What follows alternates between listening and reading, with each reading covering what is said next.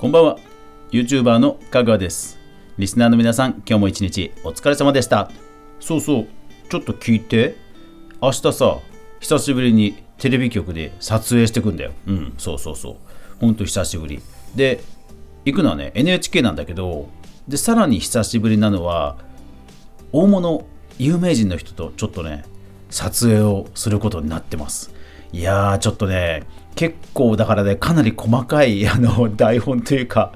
あの資料が届いてて、ね、ちょっと今からドキドキしてるんだけどあのうまく撮れることを祈っててほしいな。うん。で今日はさそういう有名人になっちゃうと本当大変だよねっていうそういう話をしようと思う。かぐわ飯。この番組は YouTuber であるかぐわが YouTube 周りの話題やニュース動画制作の裏話をゆるりとお話しするラジオ番組です。全36アプリで月曜から土曜まで毎日配信しています。ぜひお好みのアプリでいいね登録フォローよろしくお願いします。はい。えー、そうなんですよね。ちょっとまだあの詳しくは公言できないんですけど、また久しぶりにね、えー、テレビ出演の話ということで、撮影に行ってきますんで、また裏話とかね、楽しみに待っていてください。で、その有名人の話なんですが、まあ YouTuber といえば、まあやっぱり自宅、突、自宅にね、えー、突られるという話、ほんとよく聞きますよね。えー、っと、ちょっとね、今回のはびっくりですね。えー、ゆゆうたさんのツイートより、全く関係ない人が僕の実家だと勘違いされて住所特定されたらしいです。本当そういうのやめてくださいってつぶやいてるんですね。で、まあ、ゆゆうたさん、こう、自分の住所バレっていうのをたまにネタにすることも過去にあったんですが、それにしてもね、これはひどい。で、そのツイートに、えー、ある、その、その迷惑行為が報じられた、えー、ニュースのテレビの、えー、キャプチャーが1枚貼ってるんですけど、すごいですよ。あのー、無関係家族に殺害予告ってタイトルがあって、で、その家の人が貼ったであろう、その張り紙が写真で出てるんですけど、YouTuber ゆゆうた鈴木ゆうたさんの実家ではありません。びっくりびっくりマーク。郵便物入れないでくださいと。いや、これね、ほんとひどいですよね。うん。そうだから何でしょうね。最近そのあの名もなき人が犯罪者になっちゃうっていうケース。なんか本当多くありません？うん。ねこれだからゆうたさんだから許されるとか思ってるんでしょうかね。なんかそのこれって明らかに犯罪行為じゃないですか。頼んでいないなんかの資料が届くとか。ねえ。殺害予告がされるとかってもう明らかに犯罪行為ですよね。で、えーと、ゆゆゆたさんはですからそれに対してかなり強い口調で、えー、対処するということを実際に動画で表明しています。まあ逆にねゆゆうたさんの普段のちゃんとしたその音楽の作品を楽しみにしている人からすればね、1回の動画がそういうことで費やされてしまうっていうのは本当悲しいですよね。なぜ、ね、僕らは名もなき犯罪者にいついつの間にかなってしまうんでしょうか悲しい。ゆうたさんなら許されると思ってるんでしょうかうん。ちょっと意味がわからないです。うん。で、なんかその、本当にね、あのちょっとしたこととはいえ、本当そういうこと多いですよね。えっ、ー、と、この間も、えーと、YouTube のニュースまとめで取り上げました、こちら。これこれ、ツイキャスをバンされる。はい。こちらなんですが、まあ、ここちらは、その、ね、ゆうゆうたさんに対する迷惑行為というのとはまたちょっと違うんですけども、これこれさんの、まあ、ファンの方、ファンの方がちょっと暴走して、他の方の、えー、ライブ配信を荒らしてしまったと。で、えー、そのこれこれさん、これこれさんが一方で、まあ、その責任を問われる形で、えー、プラットフォームから1日だけね、えー、バンされたと。え、私はこれものすごく支持しているんですね。えー、これこれさんにとってみれば別に俺がやったことじゃないのにって当然思うと思うんですよ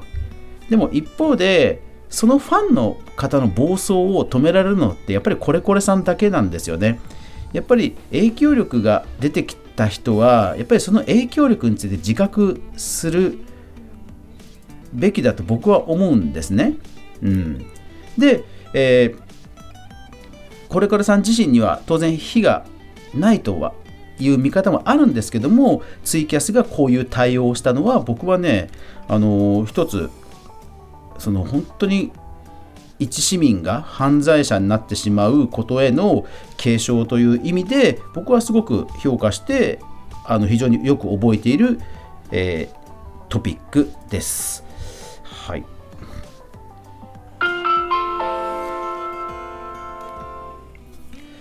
まあですからそのリアリティショーで、えー、誹謗中傷をしてしまって、えー、出演者の方が自殺されてしまうこれもね結局ああいうリアリティショーでも結局は台本があるんですよ。台本があってでもそれをね本当だと錯覚してしまってそういう行動に走ってしまう。ねその誹謗中傷っていうこと自体がそういう結果を生み出すっていうことを想像しえないのかもうそういうことを意図してやったんだったら本当悪質悪質ですけどなんでそこまでして、えー、一般市民が犯罪者に変わってしまうのか？本当ね不思議でしょうがないしうんあの怒りを覚えますよね。うん。もう本当ね台本のないテレビっていうのはやっぱり基本的にないんですよ。僕も何度もテレビ出演してますけども基本的に台本がないテレビはない、うん、いかにも自然に喋ってるトークショーやバラエティであっても基本的に全部演出があるんですよね。なぜなら時間内に取り切らないと、ね、番組にならないしスポンサーのえー、スポンサーに対してこういうことをちゃんと発言しますよっていうことをちゃんと許可取って撮影するので絶対に、ね、あるんですねそういうのがでもそういうのを信じきれなくて本当だと思ってそういう犯罪者に変化してしまうわけですよその一般人の人が。ねまあもちろんそういう風になってしまう人はもともと予備軍なのかもしれませんけどもそれにしてもなんかね SNS や YouTube が、まあ、これだけ普及するとなんかね一般の人がそうやって表変してしまう悲しい事件が多すぎるなってちょっと思うんですよね。で、えー、っと昨今話題になってたのはこちらですよね。ホリエモン騒動の41餃子に支援1400万円。えー、実業家のホリエモンさんが、まあ、お店にね入る入る、えー、ことに端を発したトラブルの餃子店。でそのただその餃子店を堀江さんのファンの方が、えー、誹謗中傷の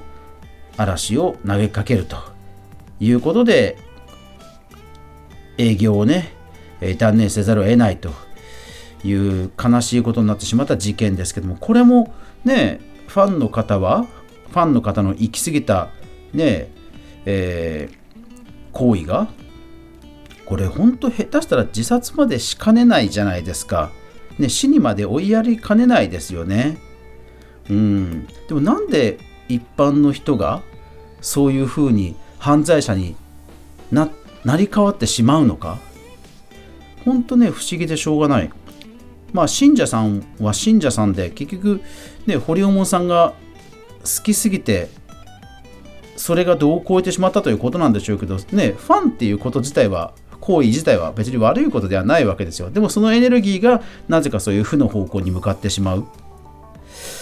ね、この流れは何なんでしょうね。あのー、これ本当ね、心理学者の人とか社会学者とか犯罪学者の人に解明してほしい。うん。そしてそれになんかね、名前を付けてほしい。うん。なんか行き過ぎたファンの行為が、えー、何か犯罪行為を起こしてしまうとかそういうことにねなんか名前つけてほしいそうするともっとそういうその怖さが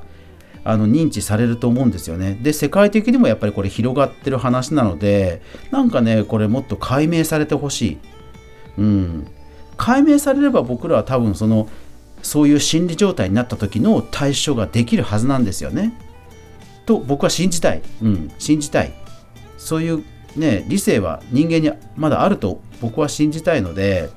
なんかねそれは学者さんがちょっと解明してほしいなと思うんですよね。